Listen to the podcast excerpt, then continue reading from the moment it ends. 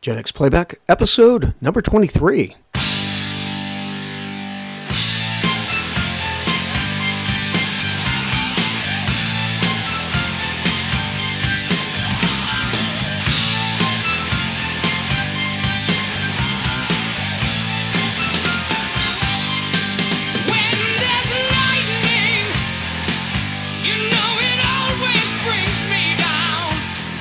And welcome to the Gen X Playback Show. It's your favorite show about the 70s, 80s, and 90s. We are the Brothers High. I am Scott. And I'm Sean. And we are the broadcasting from the largest podcast in Nessville, Pennsylvania.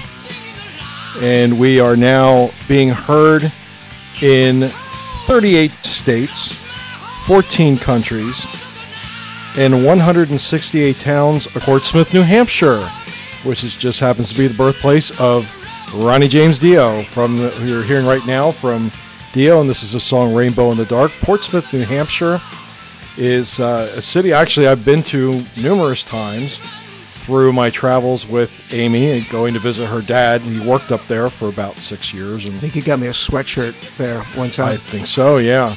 Yeah, he was the executive director of the Prescott Park. So if you're from Portsmouth, New Hampshire, everybody knows where Prescott Park is. And if you are somebody that likes to check out destinations, Prescott Park is one of the prettiest uh, views that you'll ever see in the New England area because you're sitting right at the at the uh, river. There's a bridge above that takes you into Maine. That's the borderline, and then the park. He was the director of the arts festival, so they used to have all kinds of summer shows that would go on all the time. So. Um, one of my favorite places I ever ate at was in town. I don't know if it's, I don't even think it's around anymore, but it's called Goldie's Deli. Okay. So if our listeners from Portsmouth, New Hampshire remembers Goldie's Deli, then uh, you maybe uh, shoot us a, a message and let us know if they're still around because that was a, a favorite spot of ours. Well, you know, I, if he booked Ronnie James Dio to play there at the what it was the park or whatever he had there, then I would be impressed. But but short of, of having Dio and Vivian Campbell and uh, you know the rest of the guys from Dio, nah.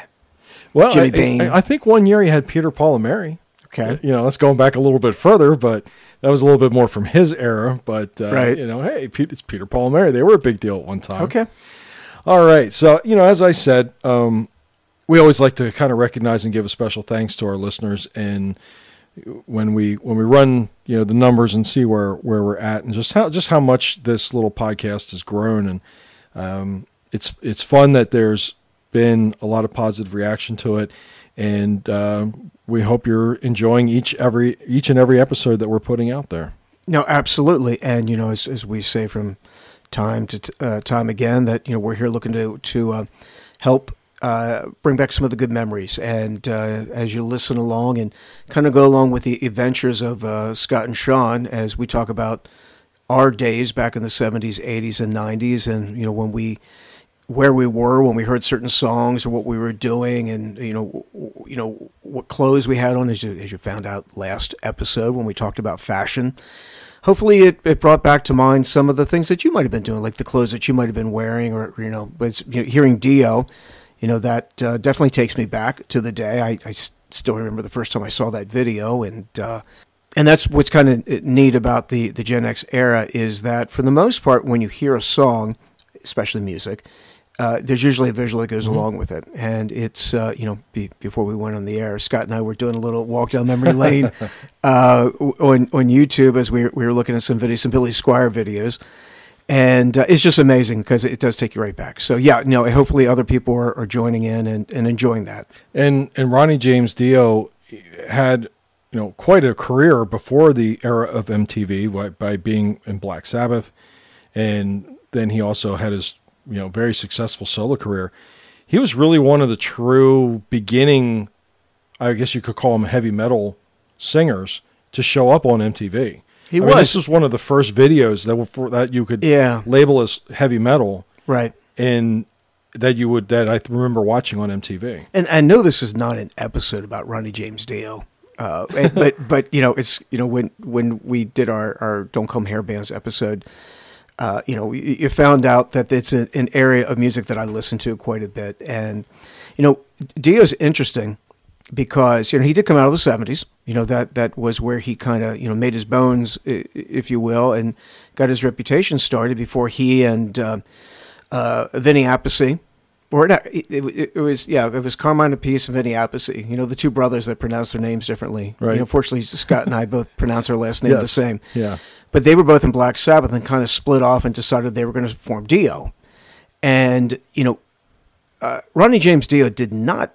He was not the most handsome guy. No. You know, but he, you know, he was somebody that kind of transitioned, and maybe it's because of the style of music. You know, because it was, it was harder rock music, and it wasn't necessarily the, you know, the the pretty boy music that would kind of come later on with the, you know, the MTV hair bands. But he definitely transitioned, and I, I think he was somebody that was successful even after some of that, you know, the hair band music kind of died out. And as somebody young, kind of seeing him on TV for the first time, I think one of the things that stood out to me was he didn't look like his voice. I mean, he had such a powerful voice, but he was a relatively small guy. He's barely five foot. I mean, he's a little over five foot, probably. and uh, I just remember kind of being fascinated by that, saying, "Man, you know this this guy's got an incredible voice. You you hear that that power coming coming out, you know, and you don't really expect. eh, You hear it all the time. It's like." You folks that are listening to the podcast, it's like you, you can only imagine what Sean and I look like in, in person. You know, you probably got it wrong. I, I we're, mean, we're, we're, we're like Kiss. We, we, we're, we're, you know, we're be- hiding behind the makeup, that's right. She, you know, Sean's six two, I'm six three. right? Which is completely opposite. but anyway, so um, but yeah, uh, Dio's from uh, from Portsmouth, New Hampshire, and, and Portsmouth is a great city to go and visit.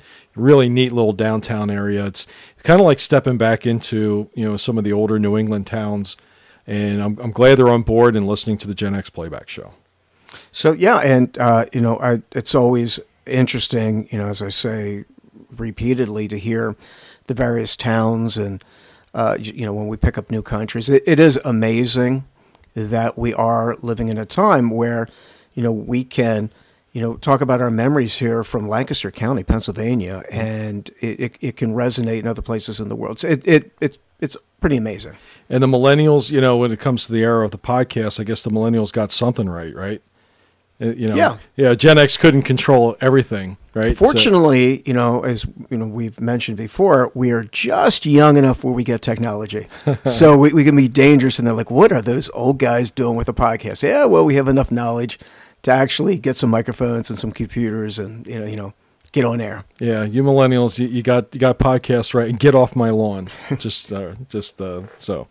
Anyway, so what we're going to talk about tonight, and this is going back to something that I've done for years as a wedding and party DJ since 1996. Is whenever I would do a birthday party for somebody, one of my favorite things was I would go back and look at their birthday through the years through the eyes of music. And when when I came up with this idea, uh, you know, Sean had just celebrated a birthday, and I thought, you know, I did it uh, last summer when when Amy had her 50th birthday party. I, I did that throughout the night as I would play number one songs on the day that she was born.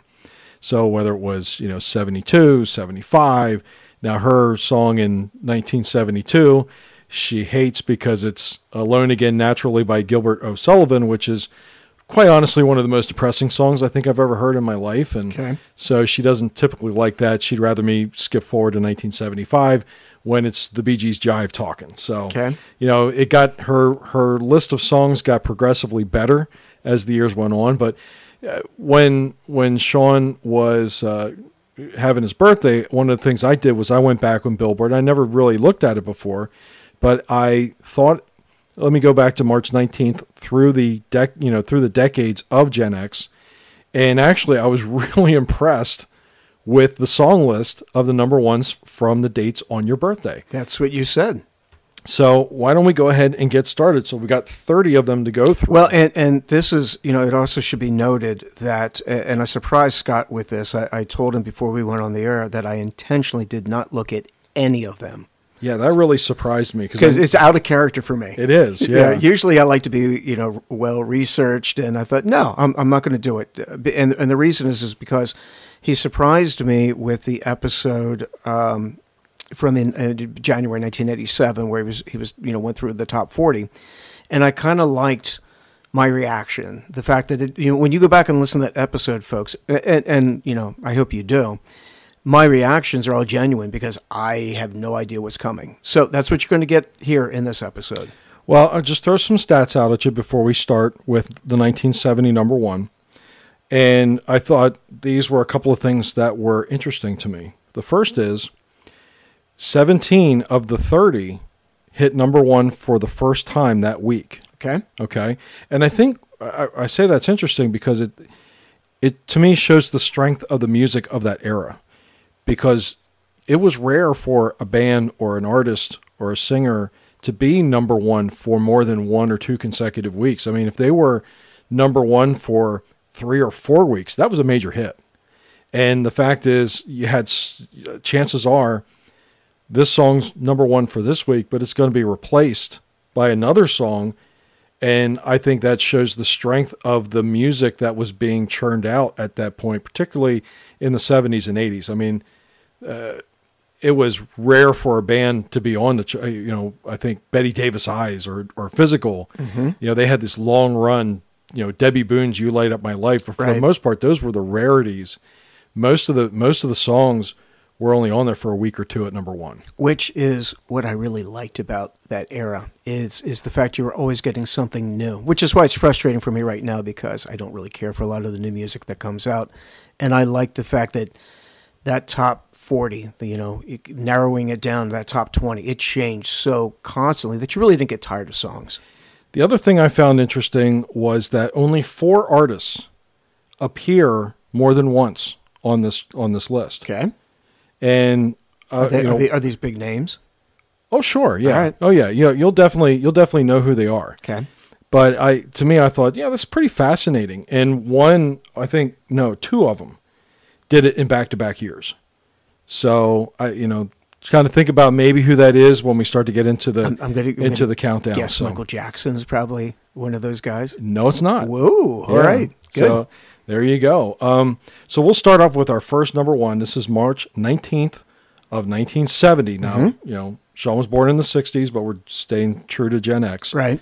And so I think um, it's, this is not going to be really a surprise to anybody. This was a major, major hit for uh, for this particular for this particular duo.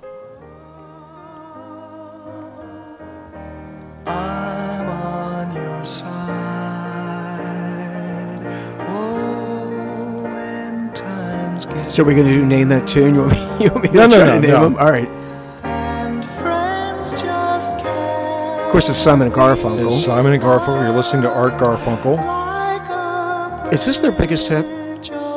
It might be because this song was, by the time it reached March 19th of 1970, this was one of the longest lasting number ones on this list. It was Okay. number one, this was the fourth week. So this would have been. Uh, so right. Okay. So now was this? Well, in March, it, it would have been, you know, mostly in 1970. Correct. So, okay. Yes. Yeah. So it was on roughly, the, it started right around January is when Okay. it was introduced to the Billboard Top 100. Uh, but Simon and Garfunkel, um, you know, they were so wildly successful in the 60s, and this was kind of the end of the era for them as a pair. Mm-hmm. You know, obviously, Paul Simon went on to have a hugely successful solo career in the 70s and even in the 80s with the Graceland album, won you know a number of Grammys. But for Art Garfunkel, he even though he did have some success as a solo singer, this was really the the pairing of the two of them, and this, like you said, is probably their biggest their biggest album. What I remember about Simon and Garfunkel was, I remember they made such a big deal about them playing a concert in uh, New York City Right. at the park Yeah. because like a hundred or two hundred thousand people showed up for it, and they made such like, wow, can you believe Simon and Garfunkel got back together again? I'm like, you know, who cares? who cares about Simon and Garfunkel? But when I read the book on the life of Paul Simon, Yeah. and how influential they were in the '60s, particularly with The Graduate and the uh, soundtrack for that, it now retrospectively I can look back and see why it was such a big deal. Yeah, and that's something where you know, growing up, I, I mean, I knew who Paul Simon was. and I I was aware that he had a former singing partner named Art Garfunkel, but I didn't know Simon and Garfunkel growing up. Sure. Yeah, and it's also should be uh, n- noted to our Pennsylvania and Philadelphia area um, fans that Art Garfunkel is a Phillies fan and has been for his entire life, even though he's from New York City. Okay, well now my opinion on him has just changed. I'm a big fan of that Art Garfunkel. Uh, Art Garfunkel, I remember being him being interviewed at Citizens Bank Park right after it opened, and he commented on how he's always been a lifelong Phillies fan. Okay, So must have liked that Richie Ashburn back when he was growing up. there you go. So that was uh, March 19th of 1970. Now let's go to 1971. Busted flat in Baton Rouge, waiting for a train, and I was feeling near as faded as my jeans. Bobby thumbed a diesel down just before it rained and rode us all the way to New Orleans. I was really mellow my first two years. I pulled of the my 70s. harpoon Out of my dirty red bandana. I was playing soft while Bobby sang the blues. Janis Joplin, mm-hmm. Me and Bobby McGee. So this was 71. 1971. I, I do you know offhand like when did she die? She died a few months after this. Yeah. So sh this song was kind of like, I mean, she had success after Woodstock. Was this on the charts after she died? I'm sure it stayed on the charts Okay. after she did because she was literally within one or two months. This is number one. Yeah. So obviously it has its time going down off the charts. Right. And yeah, she she had passed away before this probably, song probably left. I guess all that success did not uh, pay off for her. Unfortunately, uh, she was somebody who passed away at the age of 27. She's part of that 27 club of so many uh, artists that have that have died at the age of 27, and she was just starting to really become a superstar as a solo artist because even when she was at Woodstock, she had barely just gone out on her own because she was with Big Brother Holding Company, and before that, she played in various groups and was never the person. And she'd only been doing it for about two years when this song came out, and then she, you know, she obviously she had an addiction to drugs, but uh, you know, she passes away, and it's at the age of 27. Who knows how much more she would have been able to give in the 1970s? Right, and you know, listening to this song, it it sounds like 1971. I mean, it, it's. I don't know that today, when you hear music, it reflects the the period as much as I think we're going to experience over over the the 30 songs that you're going to play. But you know, Simon and Garfunkel, the previous song, still kind of sounds a little bit like the 60s. It's kind of you know, kind of that peace and love sound Yeah, and this still has that, but it it's turning. It, it's like when I listen to the instruments in the background, it's starting to get kind of that early '70s sound. Well, Simon and Garfunkel, they I don't know, for some reason their music really has a similarity to like some of the music that Sinatra came out with. I don't know if it has if it's a New York thing, but it's kind of that era. You have the really kind of over the top uh, orchestral Sure. numbers, and to me, it just kind of has that that that six. It's it screams '60s, even though it was number one in 1970. But Right. it, it just has it screams that '60s sound to me. But No, I, I think that's a that's a, a good uh, analogy or at least a comparison to what Sinatra sounded like because it does it. It has a very smooth sound to it, and you know what Janis Joplin has mu- uh, more of a raw edge, at least to her voice. Yeah, yeah, and and she had such a. Again, it's somebody that was. Uh, this we're talking 1971. This is a few months before I'm even born. So uh, everything I knew about Janis Joplin came in later years after you read and watched. But you know, as I have gotten older, I have come to appreciate her soulfulness a little bit better. I didn't, you know, I just thought, you know, she's she was a drug addict. You know, Yeah. she had a couple hit songs, but she really did have a a, a, beautifully soulful, like a R and B kind of voice, which I thought was kind of rare in the rock air, you know, the rock side of music. So Although in 1971, I can guarantee you, I had no idea who she was. That's true. All right, let's go to 1972, another very familiar song. And, you know, you said about kind of defining the era. oh, we're still really mellow.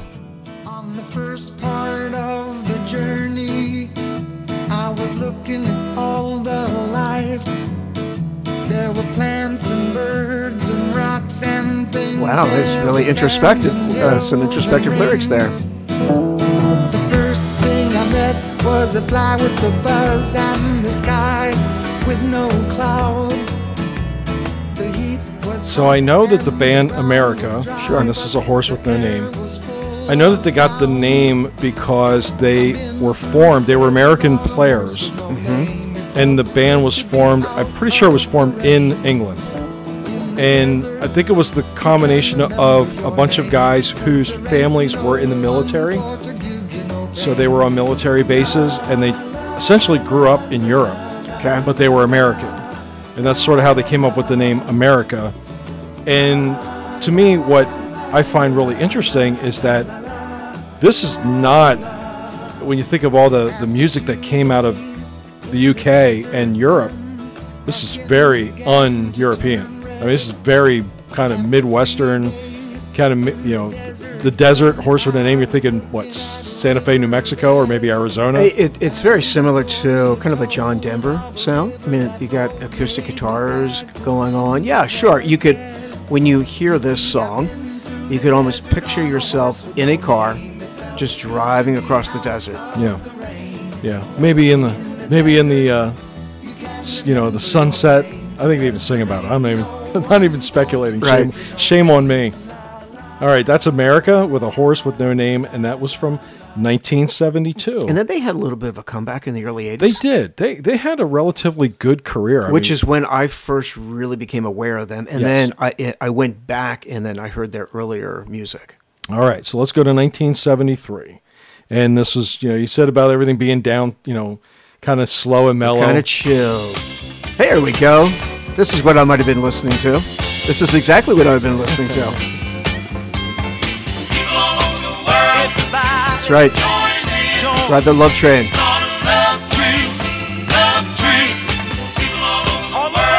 All over the world.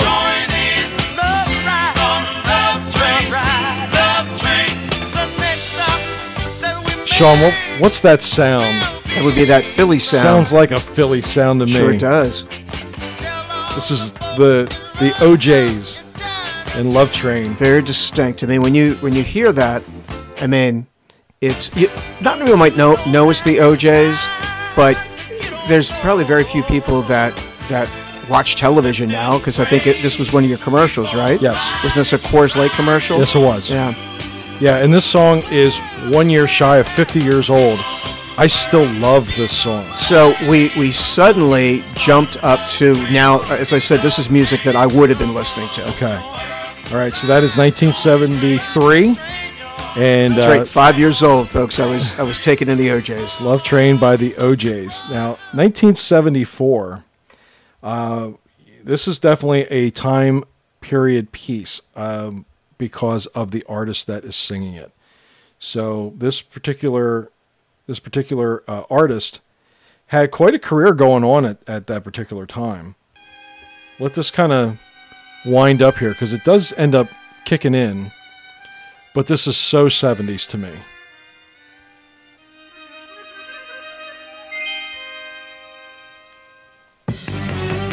The fortune queen of New Orleans was brushing her cat in her black limousine. Okay. On the back seat were scratches know who it is? from the marks I- I don't. man her fortune Wait, wait, is that had Cher? It is Cher. All right, is this like half breed or something like that? It's on the Half Breed album. It's Dark Lady, Okay. but same same groove throughout the whole. I, I think I remember seeing Cher on television, kind of dressed as an Indian, singing this song. She Cher in 1974 might have been the biggest celebrity in the world. You, you could you could make that argument at least for the United States on television because there was the Sonny and Cher show. Sure. So when this song comes out, Cher has a top-rated television show on Yep. TV. Sonny and Cher was a variety show. They performed all kinds of silly skits, but one of the big parts of the show is Cher would perform. And at this point in 1974, she's kind of separated herself from Sonny Bono. Even though they had the show together, she was the one that was performing the music on the TV show.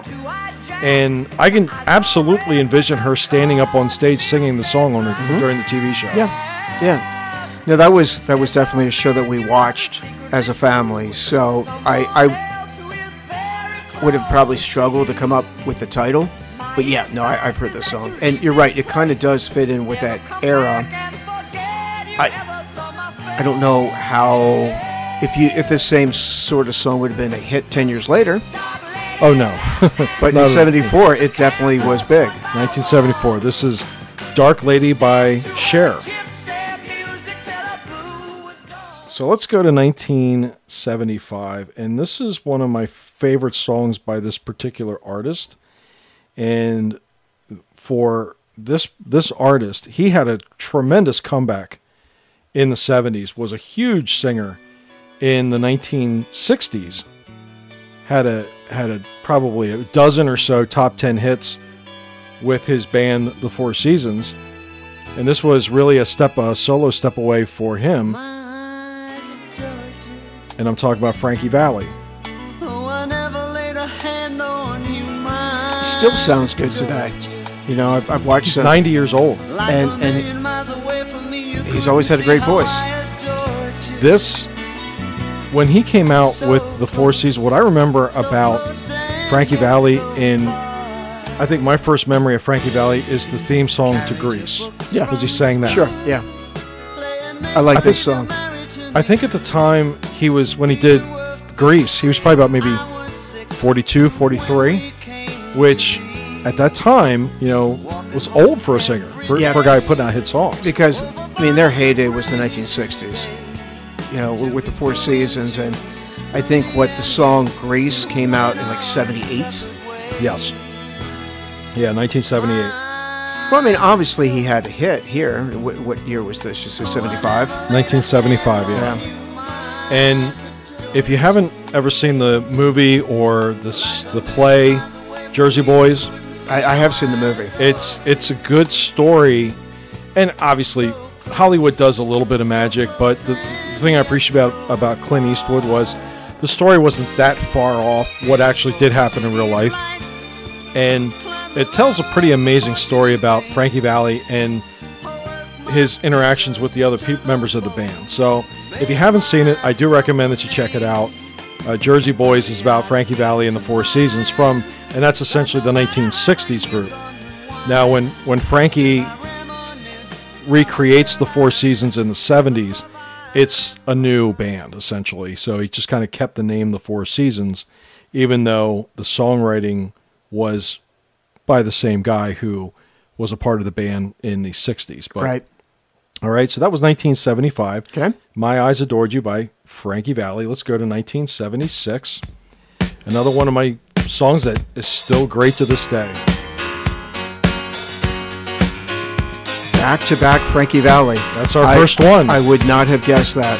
Oh, what a night. Late December back in 63. So this song doesn't catch me by surprise because I still listen to this one, oh, this is right? great. Like on a regular basis. Oh, you know, I had mentioned in our favorite performers of the 1970s how Paradise by the Dashboard Light is a song that still gets requested at weddings to this Right. day. Right. This song still gets requested at weddings to this day. it should. This is one of those timeless songs that has just held up for 40 plus years. And uh, Frankie Valli, I knew who Frankie Valli was. And I think when I started to get into wedding DJing was when I really kind of paid more attention to some of his hit songs mm-hmm. and really appreciate how, how gifted that band was when they when they had that incredible run in the 60s and 70s. Right. Yeah. And, you know, and Frankie Valli was, you know, kind of like you. It, it's a name that I, I was aware of, and I think a lot of it was just because he had that distinct voice. And also, if you remember, they used to play those commercials for like their greatest hits albums, Yeah, and that's true. and so I more or less knew him from those commercials. Yeah. That wouldn't be K-Tel, would it? I think it was K-Tel. Is that Freedom Rock? yeah, man. We'll turn it up, man. Everybody remembers that commercial, right? Absolutely. Come on. All right, so that was uh, the back to back uh, Frankie Valli from 1975, My Eyes Adored You, 1976, December 1963, Oh, What a Night. Let's go to 1977, and I'm going to just kind of play it and then look at your reaction.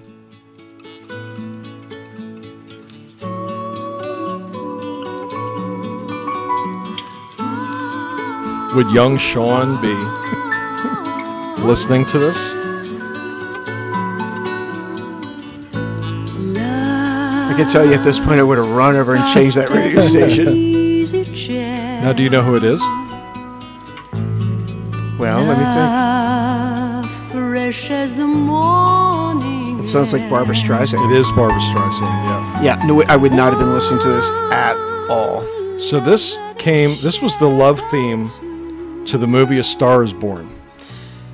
Was it really? Yeah. I mean, that was okay. That all was right. her and Kris Kristofferson. Sure, yeah. 1977. And it was a big movie, and this song was actually one of the most successful number ones on this particular list. Really? This was the third week that it was number one. I see. I I don't remember it at all. I mean, I when I got older, I went back and watched A Star Is Born. In fact, Scott, I think I remember seeing it as like on television. It was like one of the ABC whatever night movies. That, Mm-hmm. I think that that's that's how I remember watching So it. yeah. obviously it was very censored, and you know, I and, and cut down, you know, where it was, you know, you know, they they edited it out so it could fit, you know, the time constraints that they had, and you know, with commercials. But I I don't remember that song being in the movie. Have you? Because play, I think it's played at the very end. Okay, At the very end. maybe I had to go to bed at that point. Um, I forget what Kristofferson's character's name was, but he does die at the end. oh, he does. I think so. Yeah. It's been a long time. but it was uh, you know it was recently remade with uh, Bradley Cooper and Lady Gaga. sure. I I have, have yet to finish watching that movie, but I really thought that they they both did a pretty good job in in the in the newer version because I remember they made such a big deal about the older version, and uh, I thought they did a you know it's always nice when they do remakes that it's kind of done with the same I guess heart heart behind it that the original is, and I was way too young to even With, really with the original, I, I don't know if if I'm getting this correct, so forgive me, folks, if I get this wrong. But I'm fairly certain that Elvis was offered the role. He was, in that yeah. movie. Okay, good. Yeah, then, I- he then I'm- was. I'm right with that. Yeah. and that they were concerned that it would destroy his image. and so was Kenny Loggins. Kenny Loggins. Kenny was Loggins offered was that. offered the lead. Wow. And he ended up, I think, he, I don't know if he was able to accept it, but I know that he had seriously injured his hand in a woodcutting accident Okay. and had to cancel his tour with Jim Messina. And I think that was right around this time, so maybe he had to cancel because of, of the injury. I'm not because sure. kind of you know as, as I remember the the movie was you had this down and out rock star you know who's on his way down where the Barbra Streisand character is on her way up Right. and so it, it's kind of sad to watch uh, the Kris Kristofferson character kind of spiral out of control and you know I, I you know it probably was pretty true to what was happening with Elvis in a lot of ways because I mean they I remember there was drug use in Mm-hmm. the movie and and um, uh, I can see that's why and was Colonel Parker still managing Elvis at Colonel the time. Tom Parker. Yeah, so he probably didn't want to, to tarnish the king's Well, image. I think Elvis in 1977, I think that was the year he died, isn't it? I think he died in 1977. Oh, okay. So I mean, he It was around that time, Yeah, sure. he was right around that time. Yeah. So, uh, Evergreen, the love theme from A Star Is Born by Barbra Streisand. not part of my, not in any playlist I've ever created on uh, on uh, Spotify, folks. So don't look for that from okay, me. 1978. This is probably pretty time appropriate, and perhaps you had this on when you were roller skating around the roller skating rink.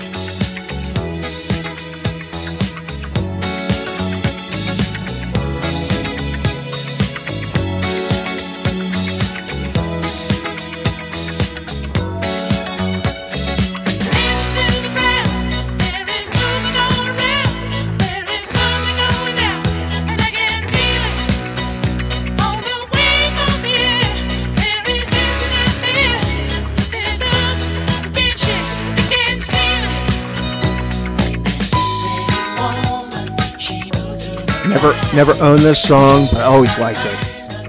Yeah, I don't think in '78 I was, I didn't own a whole lot of music. No, I didn't start really buying records until I mean, when 1978. I'm still seven, Yeah. so I'm not really old enough to buy my own records. I, it's Right. probably maybe a year, a couple years after that. Right. I remember one of the first, one of the first 45s that I ever bought was Dr. Hook's Sexy Eyes. I remember that. that I ever used my own money to Yeah. pay for. I think I, you know back then, you know, as everybody knows, you had the A side and the B side. I think a 45 cost like maybe a buck fifty at the time. They were not expensive. What was on the B side? You remember? I don't even remember. I, what I do remember was that I left it in the sun in my, my window on top of my record player and it got warped. Okay. But I got this weird fascination. Why are we talking about Dr. Hook? I got this weird fascination about playing it warped because it, it made their it made their singing kind of distorted them, and I just got. I I used to play Davy Crockett in the higher speed. Yeah. So. Speaking of higher speeds, this is 1978's The Bee Gees and Night Fever from Saturday Night Fever, which was everywhere at this point in 1970. 1978, you can't get away from disco and Saturday Night Fever, I think, in general. You can't. And in 1978, I'm, I, you know, I, I would have just turned 10 years old, and I, I'm definitely becoming aware of music. The, I, I, you know, I, I said in one of our episodes where we talked about artists of the 70s, it was probably around 1976ish. You know, when when I was eight, eight, nine, ten years old is when I started to find my own music, and I wasn't just relying upon what was played in the house, you know, on the on the radio coming out of the car, or, or, or I actually had my own radio. I could select what I liked, and I would have picked something like that. Sure. that that's you know, in '78, I, I would have liked the Bee Gees. Yeah, and, and this song was all over the radio, and, Right. and you and I have said many times that we were very much listeners of radio pop music. Yep. So yep. Top if, 40 music. if it was on the charts, we were we were listening to it, we enjoyed it. So that was 1978, Night Fever by the Bee Gees. Let's go to 1979, Is that the Bee Gees again? back to back. So Frankie Valli and the Bee Gees. This would be tragedy. Yep, This one doesn't get played a lot. not much. I, I think I think for the reason of of Barry Gibb hitting a falsetto note that probably breaks glass. at, eh, you know, at, at one point in the song,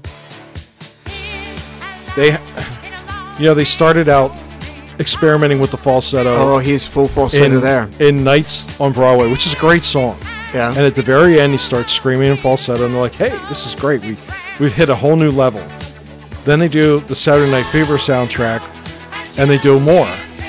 Now, this is Spirits Having Flown. This was the album after Saturday Night Fever, and there's a lot of this. They they were sucking a lot of helium at this point.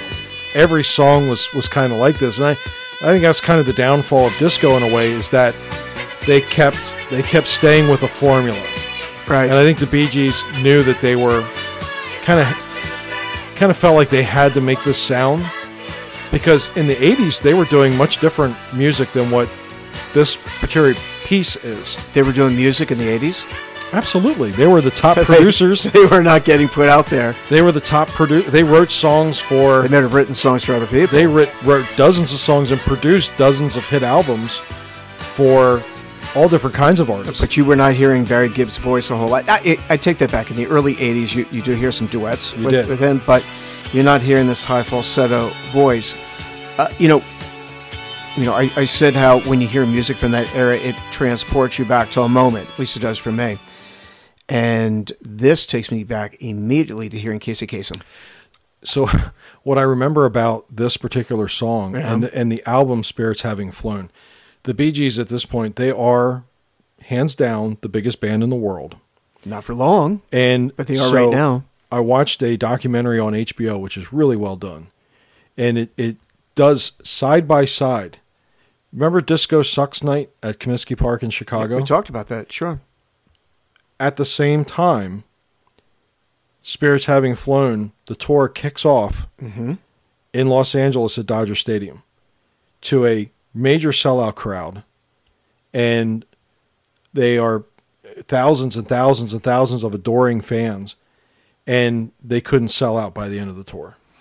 Well, that's why uh, you know I th- there's the old phrase, um, you know, here today, gone tomorrow. You know, I heard David Lee Roth say one time, "Oh no, in the music industry, it's here today, gone later today." Well, and we're going to prove that right now. So that was 1979. Yeah. So we had Night Fever, Tragedy, two years back to back. Okay, there's there's. So you say we're going to totally change? well, you tell me. Should I? Can I? Is it? Is it a major hit?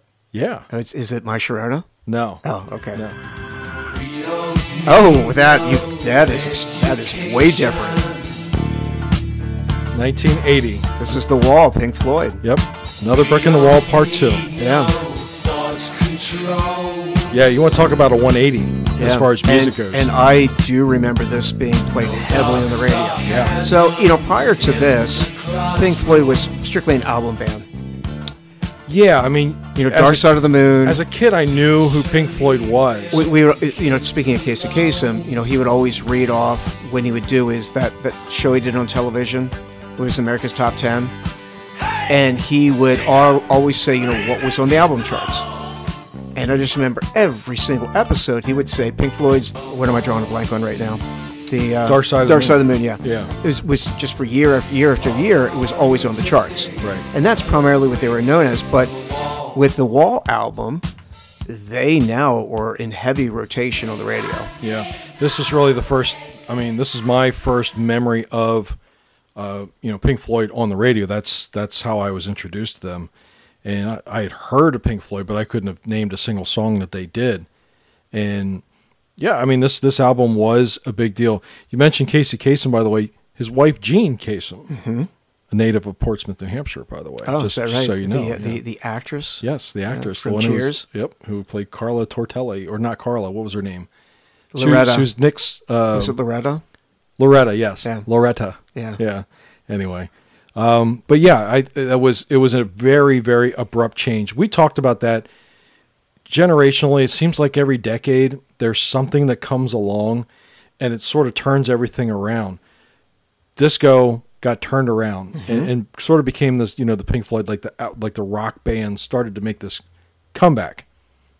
You know, just like you know, Guns N' Roses, even though they came in as, as heavy metal, they kind of turned the rock scene on its ear at the end of the decade. Nirvana, you know, kind of changing the whole heavy metal scene in the 90s. So there's like, you kind of have these different moments where there's a, a very seismic shift in the landscape of what was popular and what is now popular. And at least in my mind, the people that would have been at the uh, disco demolition night at Comiskey Park in Chicago would have been exactly the kind of people that would go into a Pink Floyd concert. Yeah, and I and I think at that point it, it sort of becomes such the antithesis of what was popular at that time. There were enough rock and roll fans that were just waiting for something to come out, and they were all going to get behind it. Right. And and the Wall was arguably probably that first rock album that came out post disco that it seemed like every rock fan got behind it, and it just it, it sold you know like gangbusters. Well, in 1980, you know, you know, keep doing the math here. I'm 12, so this is I, I- I'm extremely aware of, of Pink Floyd on the Wall. okay, so that was 1980, 1981. Um, See, now we're going to get into my era here pretty Okay. soon. And I know you were a big fan of this song and this particular band. Still gets played in movies quite a bit. You should have seen by the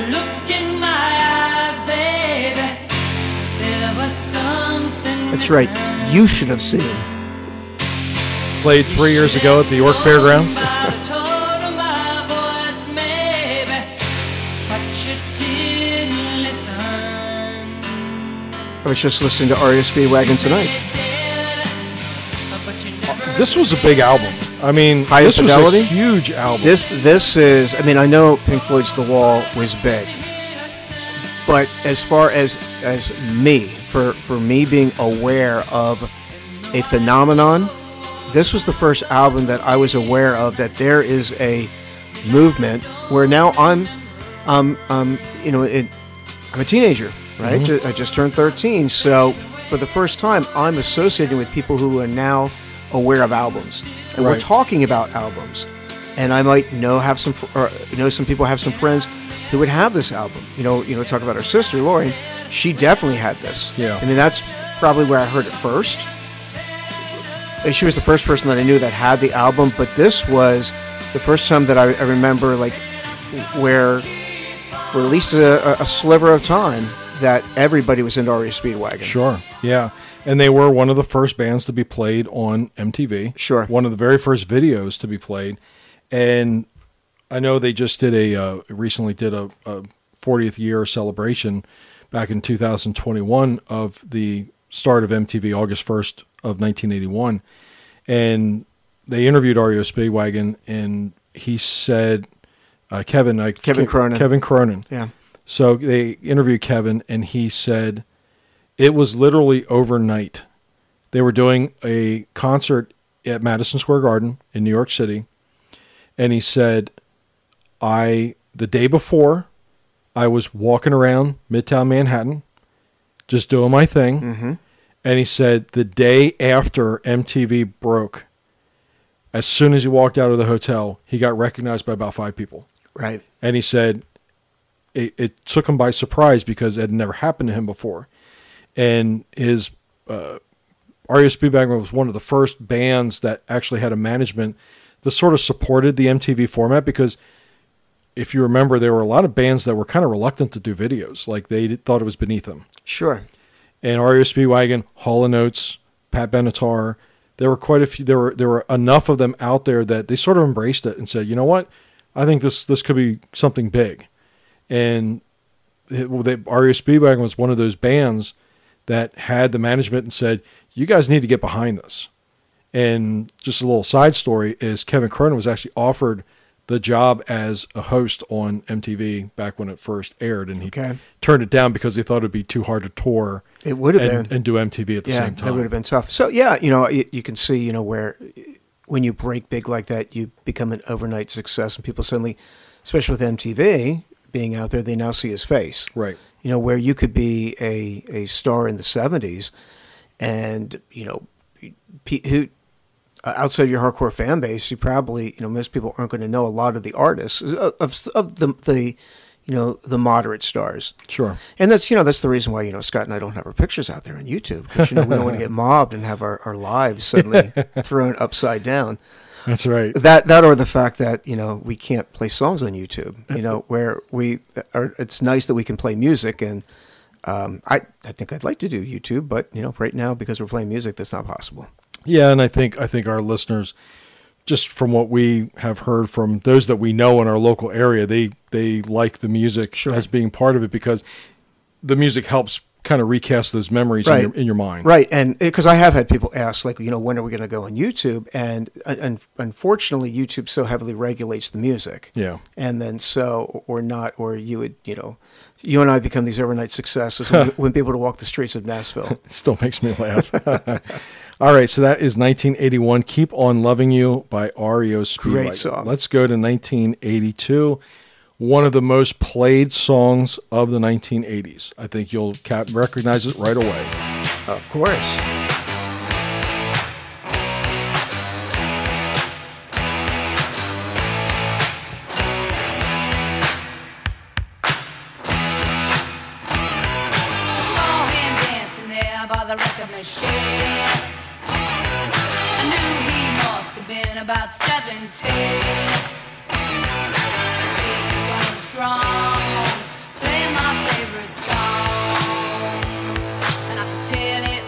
Well, this does take me back to- to this time in 1982. Sure. I mean, Joan Jett was so big with this album.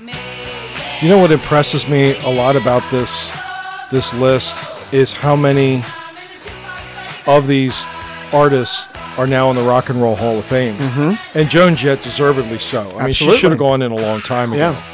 Yeah. And yeah, this song really. I think she was my number one latest at rock. yes. Yeah, I this defines I think for me 1982. I just remember I hear this song and I'm instantly there's there's places I've been on on the on the bus Sure. riding from St. Anne's school home because the kids were listening to this song coming out of school when they came running outside. Uh, you know, I think back to uh, it just brings back so many memories. For me, it's like if I had to pinpoint like 1982, riding my bike to baseball practice. You know, Right. just little things like that that this song just sort of wraps itself around, and uh, it's a shame that it has gotten played I so know, much. I know. It, that's and I was thinking the same thing when it came on. I was like, yeah, that's a great song. It's one that I I, I don't go back to a lot because I have to kind of escape it because it's so prominent and it's so much a part of the- you know the Gen X heritage. And I, I don't think it's going to go away anytime soon. No, no, and unfortunately, I think there's. I used to get really excited whenever I would listen to whatever radio station, and they would do, like a, you know, around here it was the Rose that you and I both used to work for, and they used to do Flashback Fridays, um, and the rotation of songs it ended up being the same rotation of songs every Friday Right. And there's some there's some pretty cool songs in there. And unfortunately you know you're you end up hearing there's so many songs that end up defining the 80s but there's so much more music than just that and unfortunately because i love rock and roll is a great song that i loved when i was a kid mm-hmm. is one of those songs that got put into that rotation that now it's like i hear it and i'm kind of like ready to push the button to change stations Although when Weird Al's "I Love Rocky Road" yes comes on, I'll still listen to that one. sure absolutely That's a that that is a great intro. Go back and listen to that one, folks. That it is it is hilarious. How about My Bologna? That was another Weird Mhm, Al. So I think that yeah. was his first first uh, hit song on Doctor Demento. Another one rides the bus. Yep. All right. So that was 1982. I love rock and roll. Joan Jett and the Blackhearts. 1983. Think 1983. I don't think this is going to be a surprise to anybody. What I'm surprised is that you told me Michael Jackson doesn't have back-to-back number ones. That is a surprise. Yeah. 'Cause he certainly was still popular in 1984, but 1983, this was the biggest star in the world. Now I told you there's there's a total of four. Okay. All right. So there's four artists that hit it twice. Okay. So we had two so far, We right? had two. All right. She was more like beauty queen from a movie scene. I said, don't mind, but what do you mean? I am the one You know, I would make the argument who dance on the that this video probably did as much, if not more, than any other video into the sort of the prominence of MTV Why is that? because of how huge the album was, and it just seemed like MTV went along for the ride. I think before this, you're, you're probably talking about the police with Synchronicity, Okay. but the fact that Thriller kind of surpassed Synchronicity in terms of album sales and just the scale of the videos that Michael Jackson was doing was so much different than what anybody else did. His the the imagination and the creativity to put out uh, you know videos like um, Thriller and Beat It. It's just like he put they put so much care and thought into now the Billie Jean video. It's kind of a basic video, but he obviously kind of took that concept and really pushed the envelope more so than probably any other artist at that time. It, it's a basic video, but you know, much like you know, I'll, I'll use the example of Italian cooking. You know, Italian cooking is about where you don't you don't do too much to it to the food. You let the ingredients shine. In a lot of ways, that's kind of what Michael Jackson did in this video. It's because it's so simple, but as a result, you really get to focus on him, Right. and especially his dancing and you know that whole where he's walking down the street and the streets lighting up whenever he steps is just so memorable and so etched in my mind that um, I mean, I, I think there was there was definitely brilliance in that, and and also you know with the point that you were making about with MTV going along for the ride. So you talk about REO Speedwagon, and how when their video gets played, suddenly they became stars. Mm-hmm. I agree with you that this was the opposite.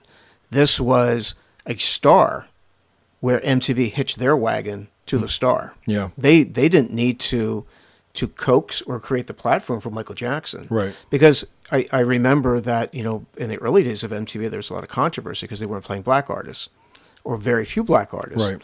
And Michael Jackson's camp said that if you don't expand and play more black artists, we're pulling our videos.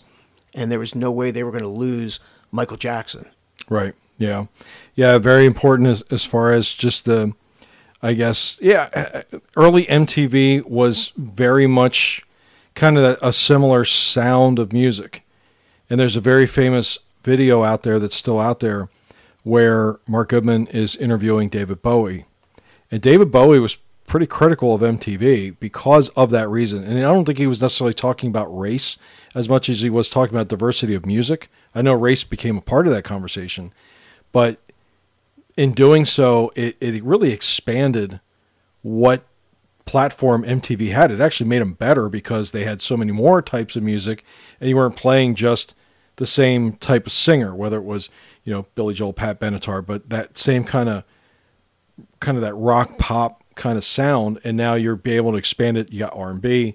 Now you have a little bit more sound. It became rap. Mm-hmm. So it, it really did kind of open things up for the future. It did. Now, you know, going back, uh, you know, a few years before this, you know, I was really into Rick James. Mm-hmm. Rick James didn't get played on MTV. No, not at all. Where No. had he come out, you know, with that the, the Street Songs album, probably a year after Thriller, I think you would have seen, you know, bigger success for Rick James. Well, after Michael Jackson, Rick James, I do remember watching some videos, but they weren't, you know, he wasn't putting out his best music at that point. Sure, his yeah. best days had passed. Exactly right. His most successful days had passed. I, obviously, if you're a fan of Eddie Murphy, which we are, and tune into our episode on Eddie Murphy if you're interested. Right. But Rick James is in the video for Party All the Time because he was the writer and producer of the song. Right. So, the, you know, there was other artists that I really liked, uh, you know, like the Gap Band. You know, Mm-hmm. I really like them. And, you know, later on, the band Cameo it gets big with, with Right. Word Up, and maybe that's on the list. But You know uh, what, what's funny to me is that when you and I were a little bit younger, even before we got MTV, but even after we got MTV, a show that you and I used to like watching every day was on uh, Channel 17, and it was called Dancing on Air. Sure. And the thing I always liked about Dancing on Air is they they were definitely more into a gap gap band R and B. I mean, we that's where I saw New Edition for the very first time. I think they did Popcorn Love or something like that, way back in the in the early '80s, and that was where I, I kind of was introduced to that sort of that R and B sound. So for me, it was Soul Train. okay, well, I remember watching Soul Train Because uh, you know, on a Saturday Saturday morning, you know, you get American Bandstand, but during there was an off hour where you get Soul Train, right. And I started watching Soul Train when I was a little kid, and really got exposed to you know, early Prince and you know a, a lot of the uh, the artists that we just mentioned. So I was I was definitely ready for Michael Jackson, and when Thriller came out, I I, I was I was on board. Okay. So that was from 1983, Billie Jean by Michael Jackson. So we're at what number episode now? It's 20, Twenty three. 23. And what do people always like about, uh, you know, in baseball? What's one of the things that always gets baseball fans really excited is a streak, right? Sure. So what is, you know, what is a streak of being continuously, you know, uh, getting a hit in every game? How about the band that gets mentioned in every episode? Is this the Hooters? no, no, no. It's the Mighty Van Halen. Well, if you are going to have anything that represents the year 1984, you might as well, uh, you know, have something from the album 1984. March 19th, 1984. And this this album was released. Wasn't it released New Year's Eve? It was. Or Diamond Dave was, was on MTV. it was introduced New Year's Eve. It was New Year's Eve, 83, 84. Yeah. And it was uh, this is one of the first albums that I truly fell in love with the complete album from beginning to end. Sure. And to this day, it just amazes me how good these guys are. So I actually was just recently having a conversation with my my good friend and one of our loyal listeners, Jack Herr, and I was talking about the song at, Top Jimmy, and he was not familiar with it, and he told me that. Sorry to call you out for this, Jack, but he told me that he's never listened to 1984, the entire album. Really? And I was stunned. The top Jimmy Cooks. Top Jimmy swings. He's got the look. Top Jimmy, he's the king. But right now, you know, of course, we're listening to Jump, there, Right. which is their signature song in a lot. They're of ways. only number one. They're only number one, and it's it was very different from from the sound that they had prior to that. Right. You know, they they were always you know a party band, hard rocking band. This was the the song that Ted Templeman, their producer, didn't necessarily want them to do because was- it has that heavy synthesizer sound. Yeah, Eddie had really wanted to make a change at that point. He really, he was the one that really forced the synthesizer and the keyboards on the band. And the way he did it was he built his own studio. and you know he built 5150, so they didn't go to Sunset Sta- Sound. And Ted Templeman couldn't watch him at all times, so he would work on these other things when Ted wasn't there, Right. Because he was at his house. So, Yeah. You know, he just could. But as much as Jump gets played, for a song that gets played as much as it is, I still like it. I, I agree. I, I can't. I, I don't know. It's hard to get tired of this song because it is it is so good. And obviously, you know, your listeners, you you know how big you know what fans Sean and I are of Van Halen. So it's not really a big surprise to anybody, but uh, it's obviously fitting that I think for my brother to have his birthday March 19th, you got to have at least one Van Halen song on it. So the streak continues now. Uh, I think we've mentioned it now in 23 straight. And I am so happy that uh, it came during the Roth era. Sure. Yeah. All right. So that takes us through 1984. We're going to stop at this particular time, and we're going to go with part two in uh, next week. So we're going to kind of let this play out for for the mighty Van Halen. And again, thanks for listening. We got 15 more songs to play for you in part two, and hope you tune in for the second part here on Gen X Playback Show. Yeah, come back, folks, and help me relive each of my birthdays throughout the rest of the Gen X era. All right, so we'll talk to you for part two next time. This is the Gen X Playback Show. We're the Brothers High. I am Scott, And I'm Sean. and we'll talk to you later. See ya.